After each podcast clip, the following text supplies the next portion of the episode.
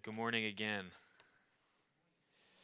All right, all right. Thank you. Appreciate that. uh, this morning, I, I want to begin by asking you a very important but possibly divisive question. Have you started listening to Christmas music yet? Well, I have not, but my, my wife is very eager this year to begin all things Christmas. I think actually this morning when I came down, there was a little, little Christmas music on, maybe. Uh, Christmas movies, decorations, wrapping gifts, and of course, Christmas music. Uh, perhaps some of you are in the same boat, as it seems. Uh, there's just something about listening to, to Christmas music that sort of ramps you up and builds the anticipation for the season. Uh, music and song have that unique ability to stoke our affections for what's coming. This morning, we are stepping away from our series through Mark's Gospel to begin a six week Advent series called Songs of the Messiah. The, the songs I have in mind are six Psalms that uniquely point to the coming of Jesus Christ into the world. And really, the rationale for these sermons is the same as the rationale for listening to Christmas songs in November. These Psalms, among others, were the songs of anticipation and the songs of longing that God's people sung as they awaited the coming of the Messiah. And while we, we don't know the actual music that accompanied these songs, though that would be really cool, I wish we did. Uh, we do know that many of them were written to be sung congregationally, like we just did this morning, and that uh, their lyrical content gives us a unique window into the excitement and the expectancy with which the Old Testament saints looked forward to the, Messiah, the Messiah's arrival.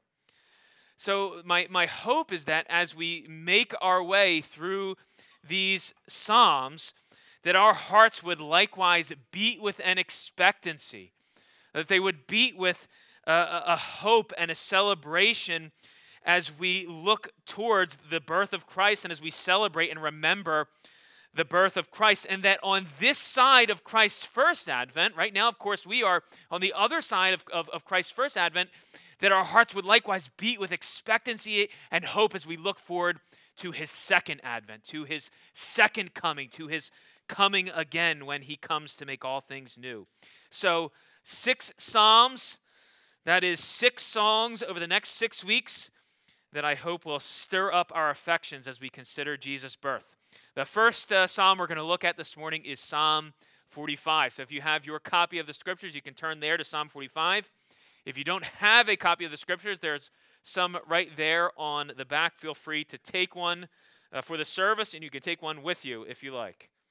So, Psalm 45, I should turn there myself. Psalm 45.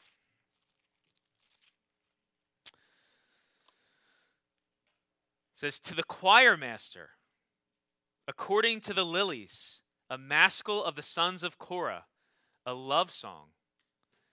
My heart overflows with a pleasing theme. I address my verses to the king.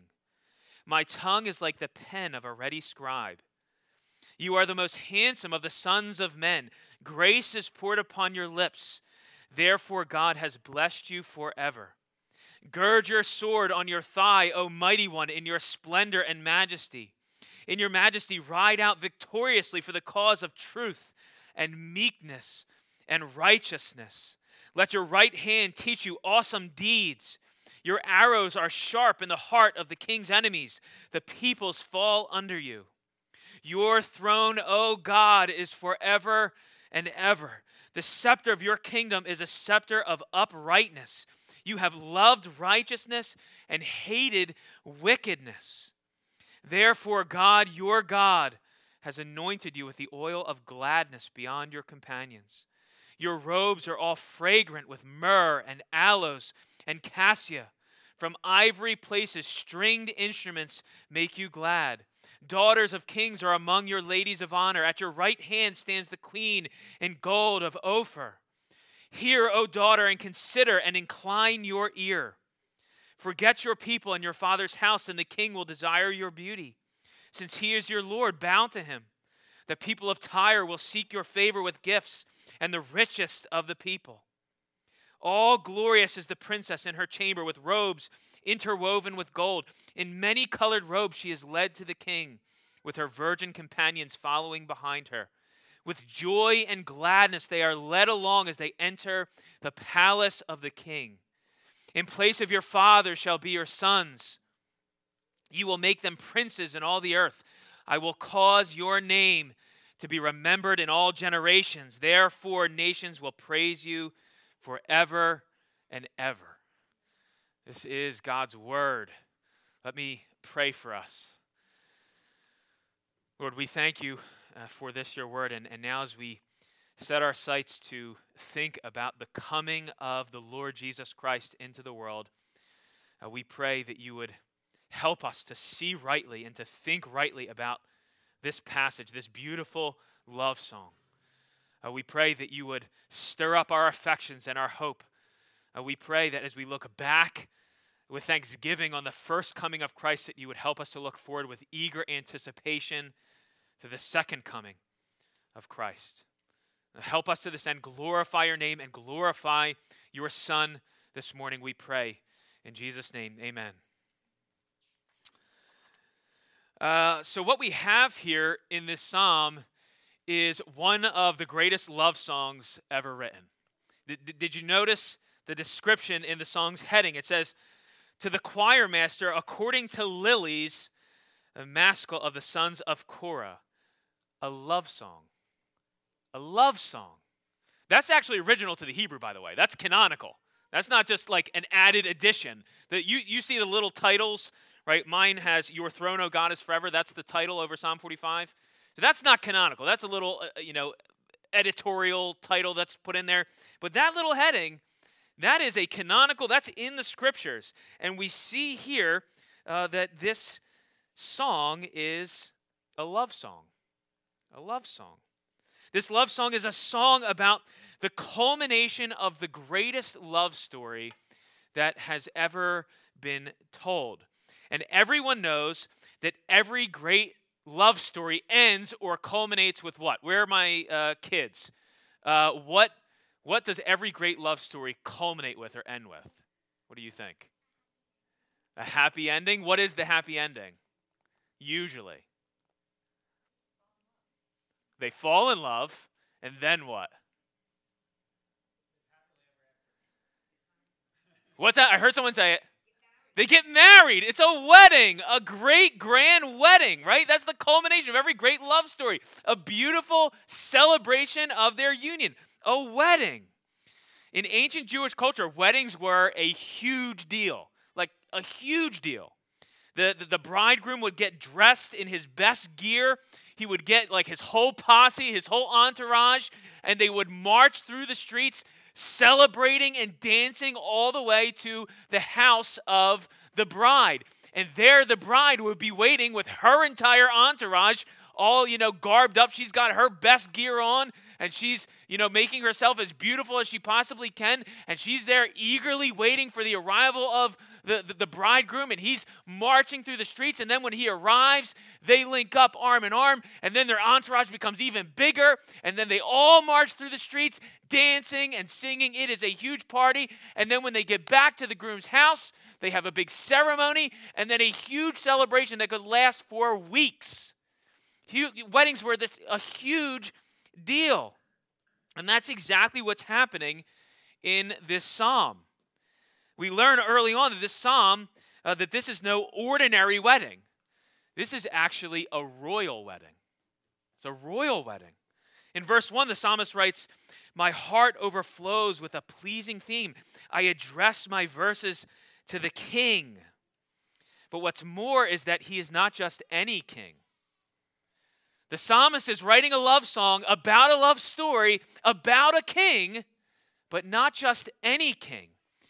Lots of theologians believe that the original occasion for this psalm was the wedding of King Solomon and an Egyptian princess. that could have been the event that inspired the psalmist to write these words. But as we go on, you'll see that the language that's used is so high and so exalted that it can't be describing just any earthly king. The song begins with the psalmist announcing that his heart is overflowing. Literally, his heart is boiling over with excitement. He is locked and loaded. He is ready to write and ready to sing this song that has such a pleasing theme. And, and what is that theme? What is the theme that runs underneath and runs through this love story and this love song? it, it is the theme of the coming Messiah. It is the theme of the coming Messiah. You see, this is a song about a love story, but it's also a messianic psalm that points to the coming of Jesus Christ. The, the author of Hebrews takes up this very psalm in declaring the supreme excellency of Jesus Christ over and above angels. In Hebrews 1 3, we read this After making purification for sins, he sat down at the right hand of the majesty on high. This is speaking of Jesus. Having become as much superior to angels as the name he has inherited is more excellent than theirs. For, he's going to compare and contrast. For to which of the angels did God ever say, You are my son, today I have begotten you? Or again, I will be to him a father, and he shall be to me a son. And again, when he brings the firstborn into the world, he says, Let all God's angels worship him. Of the angels, he says, he makes his angels winds and his ministers a flame of fire. But of the Son, he says, and now he's going to quote Psalm 45. But of the Son, he says, Your throne, O God, is forever and ever. The scepter of uprightness is the scepter of your kingdom. You have loved righteousness and hated wickedness. Therefore, God your God has anointed you with the oil of gladness beyond your companions. You see, the author of Hebrews is saying that this psalm is most ultimately about Jesus Christ. This psalm most ultimately points to not any earthly king, but to the King of Kings. So we have here a love story and a psalm that points to Jesus the, the Messiah. How, how do these two things come together? What we have here in this song is the coming of the Messiah depicted as a great king who comes to claim his bride. Let me say it again. What we have here in this song is the coming of the Messiah depicted as a great king coming to claim his bride. You're tracking with me? Does that make sense to you? In other words, if we were to ask, what is the coming of the Messiah like? If we wanted to ask that question, what is the coming of the Messiah like? The psalmist answers, it's, it's like a great king who comes to claim his bride. That's what the coming of the Messiah is like. It is the, the eternal love song of Jesus and his church. In speaking of marriage in Ephesians 5, Paul says, the mystery, that is, the mystery of marriage, is profound, and I'm saying that it refers to Christ and the church. Do, you see what Paul's saying? It's not that Jesus' love for the church is modeled after a husband's love for his bride. Do you see?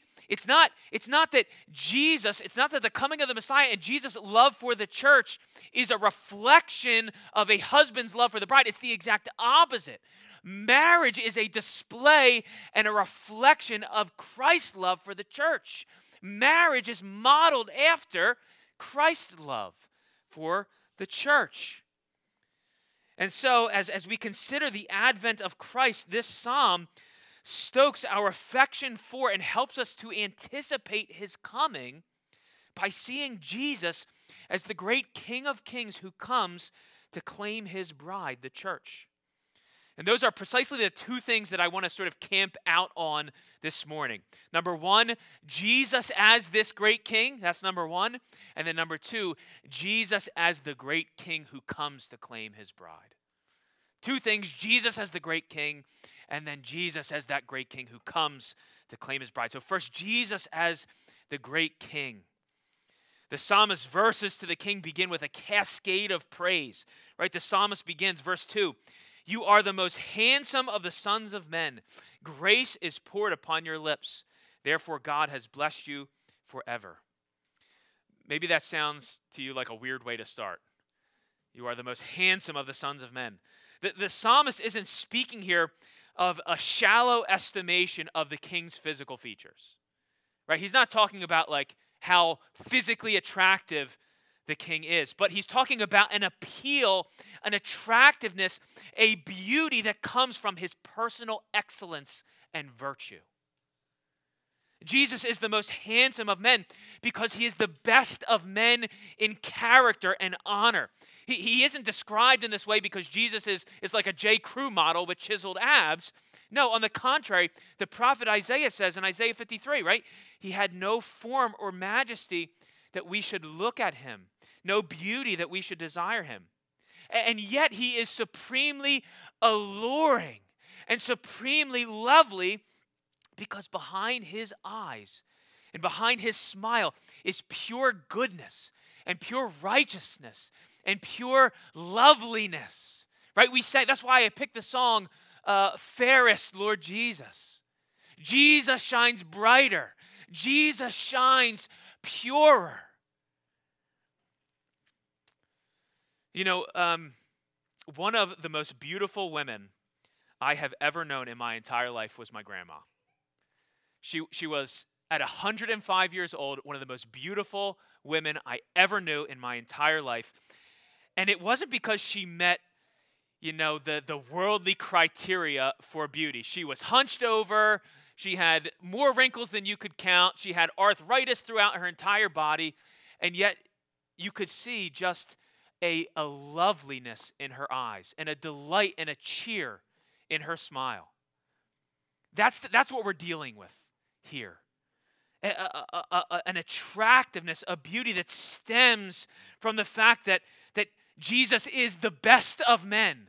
Indeed, he is the perfect man. And the psalmist adds that grace is poured upon his lips. That is, in all his speech, words of grace and truth flow from his lips. Never a false, harsh, careless, or, or poorly timed word. And all he says, he speaks the truth in love. And these things he is revealed as the one who is eternally favored and blessed of God. The psalmist goes on, verse 3 Gird your sword on your thigh, O mighty one, in your splendor and majesty. In your majesty, ride out victoriously for the cause of truth and meekness and righteousness. Let your right hand teach you awesome deeds. Let your, your arrows are sharp in the heart of the king's enemies. The peoples fall under you. But while Jesus abounds in, in steadfast love and kindness, he is no tame king. He is no tame king. He is a conquering king, right? He has his weapon ready at his thigh to both defend against the enemy and maintain peace and righteousness. He is mighty and majestic and powerful. But he is not as the greedy kings, not as the rulers and governing authorities of our day who uh, use their power and might for their own selfish gain. You know, we've just been through this political season, and, and so many people, myself included, lament sort of the career politician that just uses their platform and their power to pursue their own self interest. Uh, but Jesus is, is not that way, right? He, he has supreme, majestic power. And the scripture tells us he rides out for the sake of truth. He rides out for the sake of meekness and righteousness. He's the defender of the poor and the needy, always at the ready to protect the weak from the adversary. He is a king who is infinitely powerful and yet humble and meek, terrifyingly fierce against those who would threaten his kingdom, and yet tender with the poor in spirit and meek and with those who mourn. Right? Even from a distance, his enemies don't stand a chance. The king shoots his arrows with skill into the hearts of his enemies, and they are laid waste. They are utterly defeated. The enemies of the king are no match for his majestic rule. Okay, remember what we're talking about. We're talking about a king who comes to claim his bride. We're talking about Jesus who comes to claim his bride, the church. And this is the king we're talking about the perfect man, supreme in majesty and glory, who rides out for truth and righteousness, who is full of love and kindness. In verse 6, your throne, O God, is forever and ever. The scepter of your kingdom is a scepter of uprightness. You have loved righteousness and hated wickedness. Therefore, God, your God, has anointed you with the oil of gladness beyond your companions. Now we come to the heart of the matter.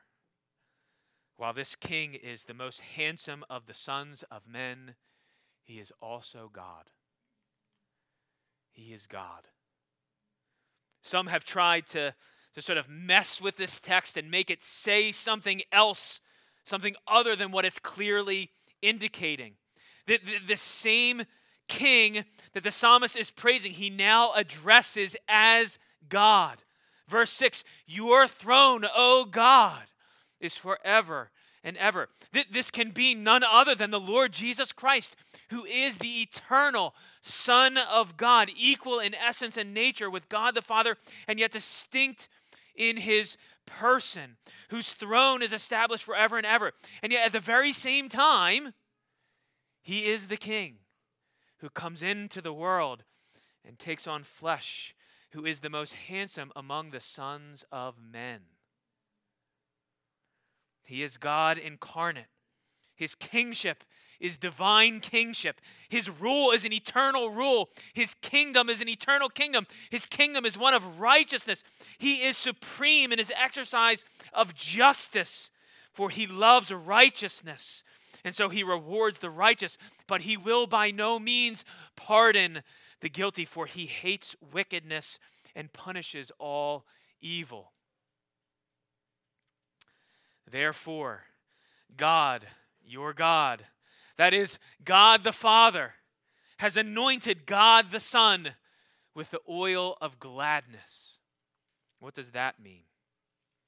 I, I, think it means both that the Father has poured out a blessing upon blessing upon the Son because of his unbridled delight in him, but also that the Son is filled to the brim with delight in the Father and in the work the Father has called him to. He is a glad king. He is a joyful king. I, I want to just pause there for a moment and ask you isn't it good to know that Jesus, our king, is a glad king? That he's a joyful king? His kingdom is one of gladness and happiness and celebration and joy. It's a gladness that has its root in the Son, uh, the, the, the joy that the Son has in the Father, and the joy that the Father has in the Son.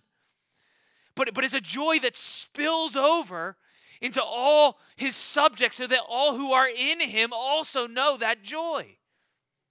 As he says in another psalm, Psalm 16:11, that, that, that we have fullness of joy in his presence.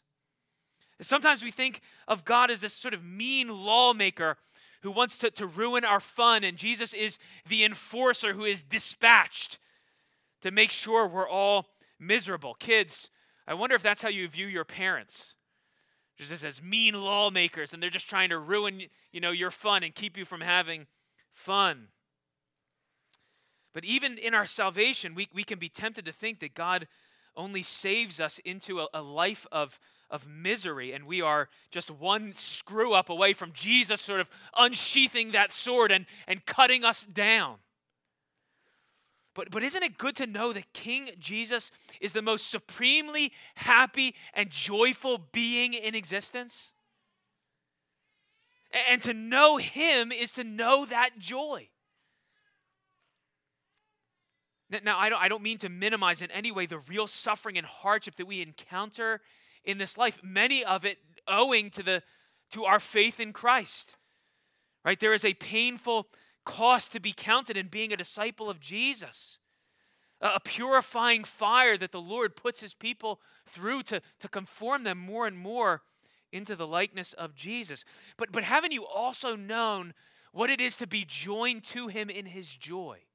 That even in those sufferings and even in those hardships, still he is producing and working in us a, a joy beyond comparison because we have fellowship with him. He, he strikes down to bind us up and also that we would share in his supreme gladness as king.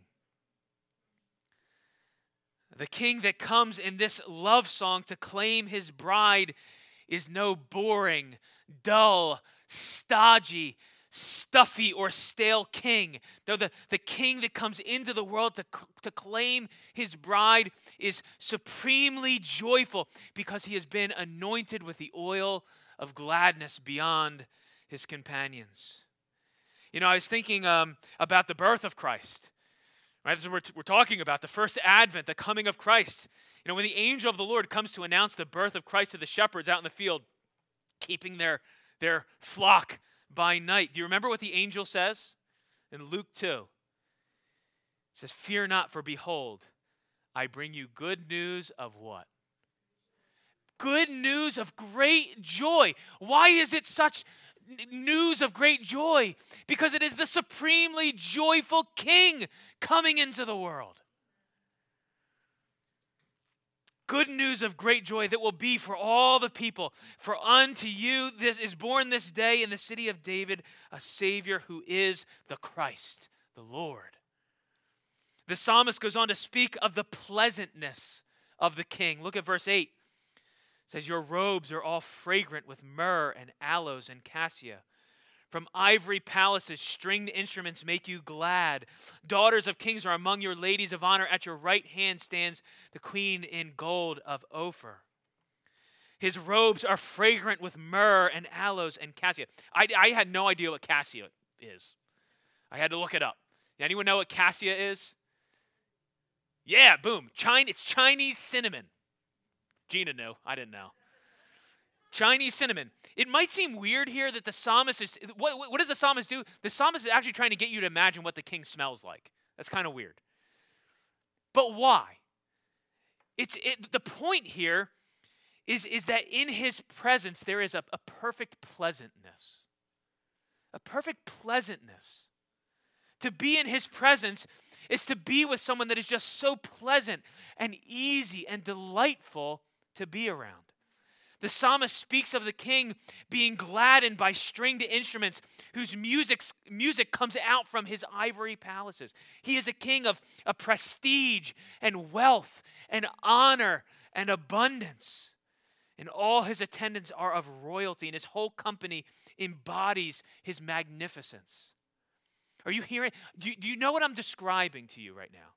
I'm describing, listen, I'm describing to you Jesus. I'm describing to you the King of Kings who comes to you and makes you his bride. In all these descriptions, though the psalmist could not have known all the details of what was to, what was to come, he, he speaks of Jesus Christ. Jesus is the, the, the, man of perfect virtue and character who obeys and submits to the law of God at every point without fail. Right? He is the, the righteous king of light who comes into the world to defeat the darkness. He is the king that rules with perfect justice and kindness and righteousness, who rescues the weak and the oppressed, who is tender with the needy and the poor. And he is the supremely joyful king who has all riches and all glory in himself. And so, this perfectly good and perfectly powerful and perfectly kind and perfectly divine king parades through the streets on his way to retrieve his bride. And what is she doing?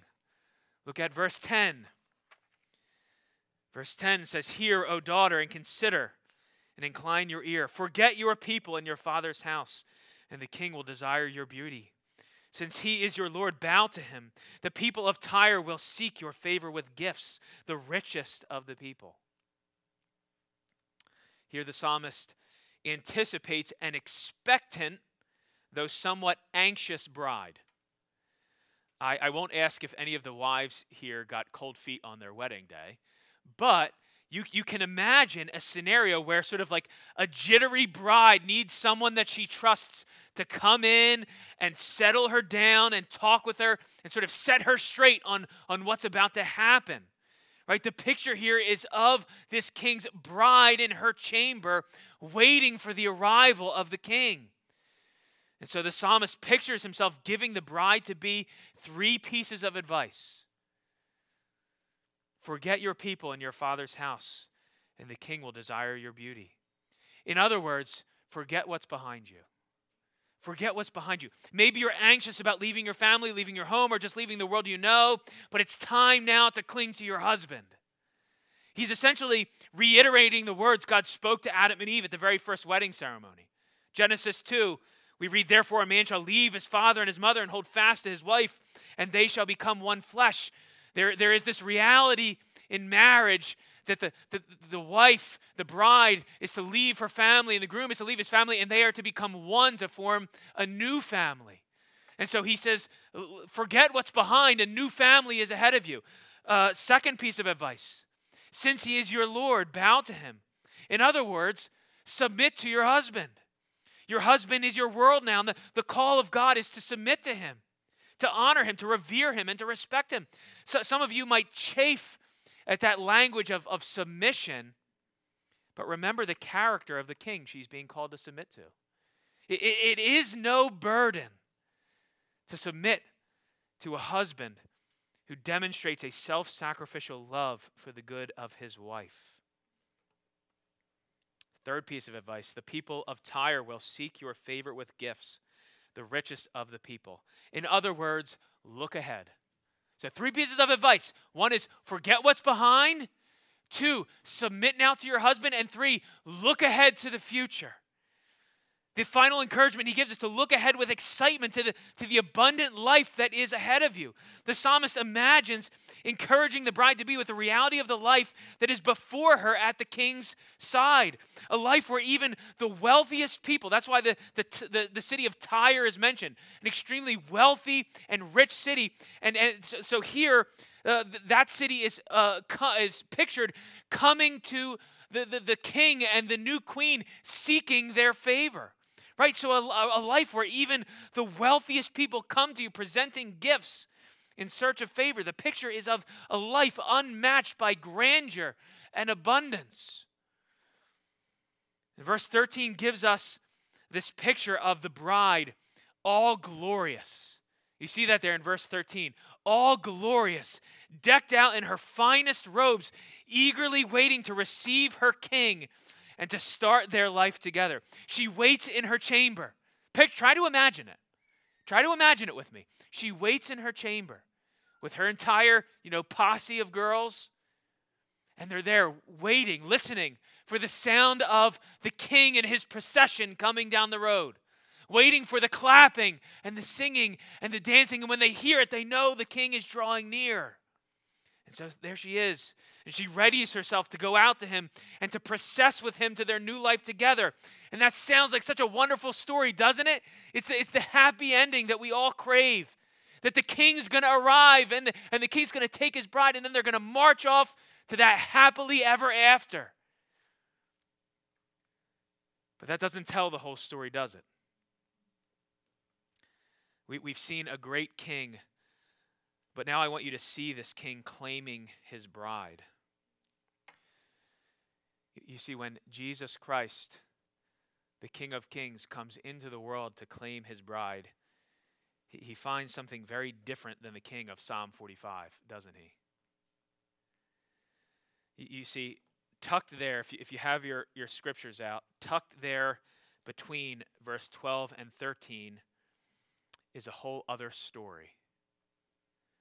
It's a story of betrayal. It's a story of adultery. It's a story of unfaithfulness. You, see, when Jesus comes into the world, to the home of his bride to claim her, he doesn't find her waiting.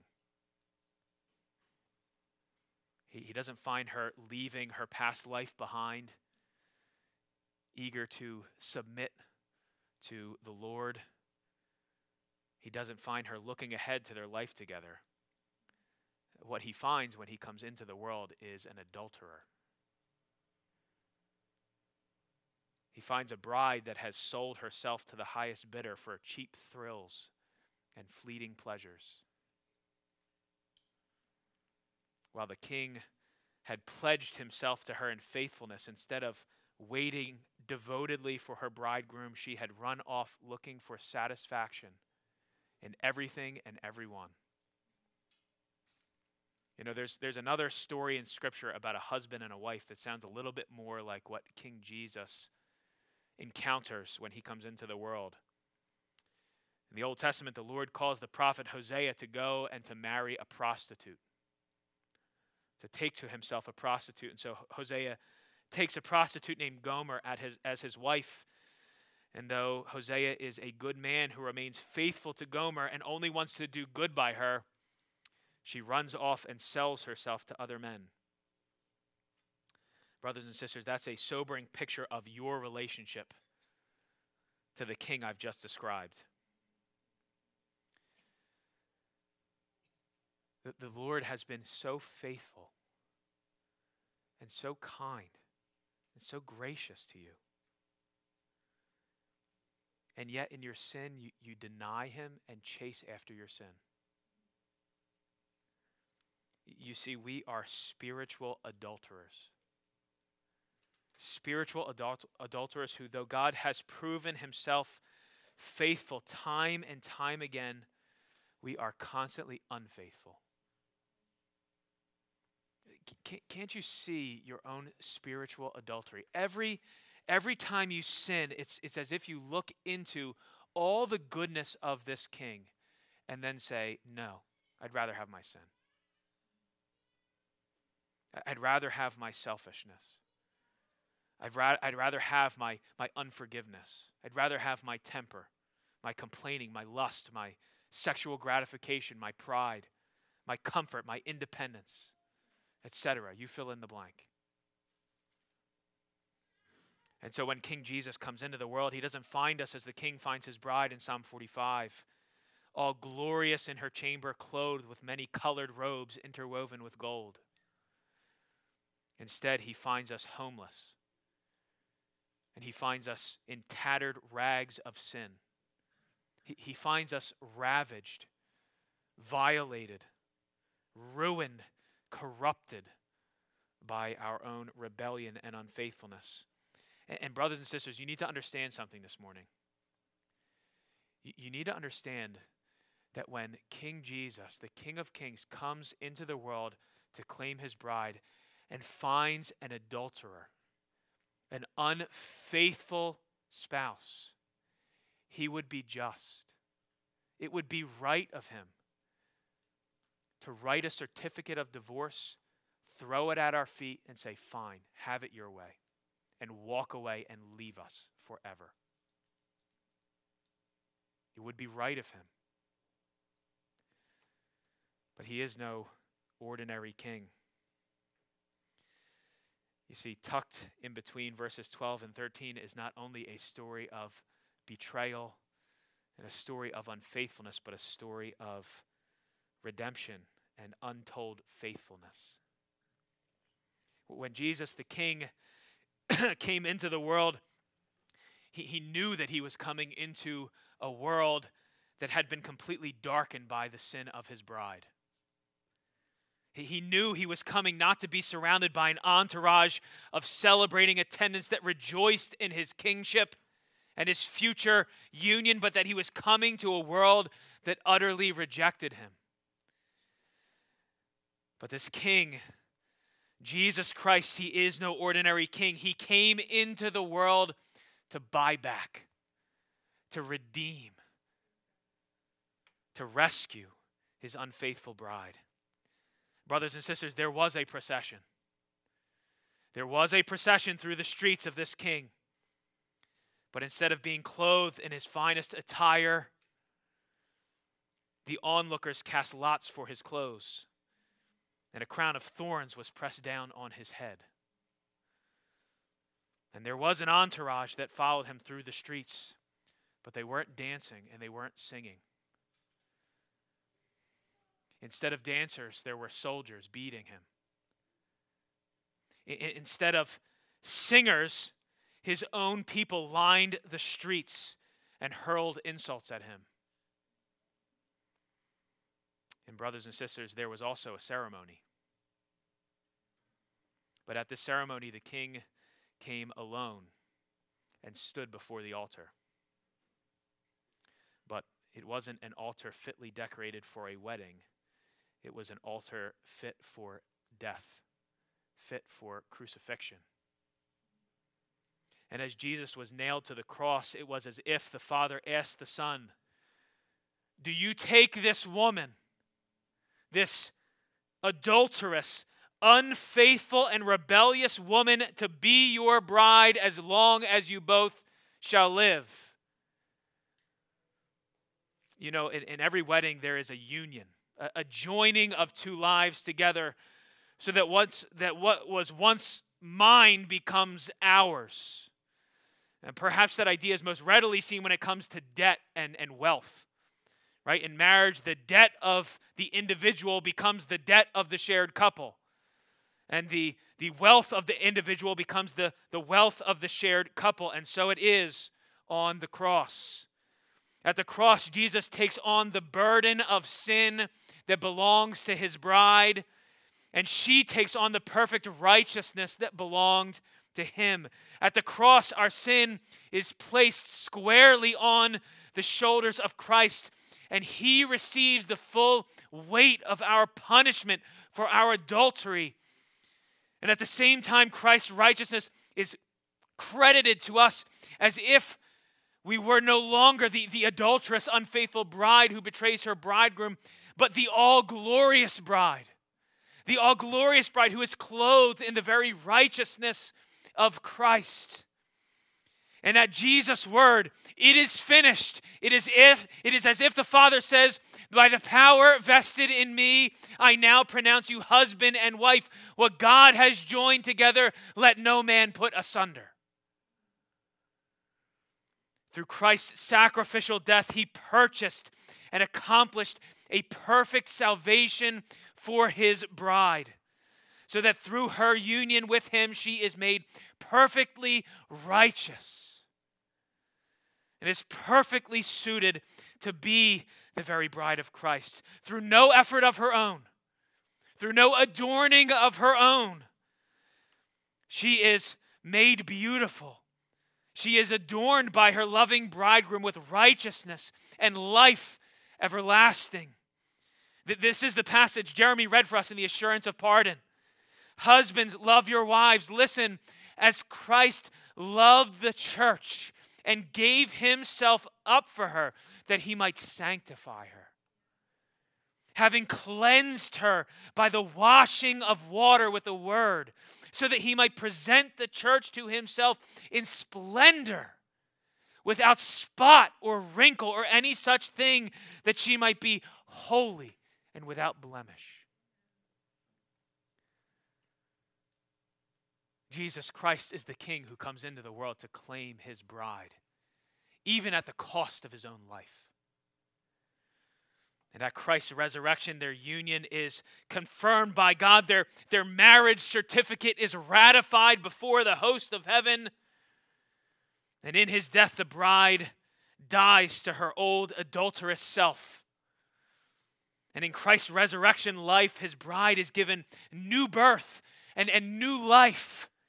Now, all who see their sin and their spiritual adultery are called to repent and put their faith in Christ that they might know this kind of union with Christ, that they might have their sin wiped away and be made holy and blameless before Him.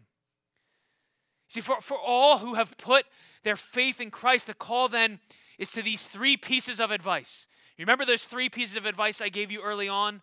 See, now on the other side of redemption, the Lord comes and says, Leave what's behind. I have accomplished a perfect salvation, a perfect righteousness. Now leave what's behind. Leave behind your life of sin and spiritual adultery. Submit to the, joy, to, to, to the Lord in joy. Render all of your life to Him as a worship, as an act of sacrifice and faithful service. And look forward to what's ahead. While we have been joined to Christ by faith and, and nothing can separate us, we are still waiting the final consummation and celebration of that union. As the bride who has been made holy, we know that the second coming of Christ is near. That he will take up his bride, the church, to be with him forever in glory when he arrives. And then will come to pass the truth of verse 15. Look at your passage. Verse 15, Psalm 45. With joy and gladness they are led along as they enter the palace of the king. What a glorious day that will be, brothers and sisters, when the king comes to the world again. When he comes again to claim his bride, and there she is waiting for him, adorned, all glorious, not because she has anything in and of herself, but because she has been made all glorious, clothed in the very righteousness of Christ. And they join with one another, arm in arm, and are led off together in gladness and joy into eternity forever and ever. What a day that will be. You, know, our faith in Christ is both backwards looking as we remember the great work of salvation that was accomplished for us by Christ, but it's also forward looking, right? While we have been joined to Christ by faith, we have yet to experience the fullness of that reality. But a day is coming, brothers and sisters. A day is coming when Christ will come again to claim his bride. The psalm ends in, in verse 16 and 17 with the, the celebration of their union and the announcement of the king's praises. The announcement of the king's praises being multiplied among all generations and among all nations. Look at this there. It says, In the place of your fathers shall be your sons. You will make them princes in all the earth and I will cause your name to be remembered in all generations. Therefore, nations will praise you forever and ever. It's the same description we find at the very end of Scripture in, in, in, Revelation 19, where the, the culmination of human history is depicted as a great wedding feast, celebrating the union of Christ with his bride. Listen to these words Revelation 19, verse 6 before I read it. This is coming. You know, do you know why we like happy endings? There is embedded in the human heart the desire for the happy ending. I don't know about you. I know I know there's, you know, like artistic things that directors do and you know they end movies without a happy ending and that's, you know, that's like a thing. I hate those movies.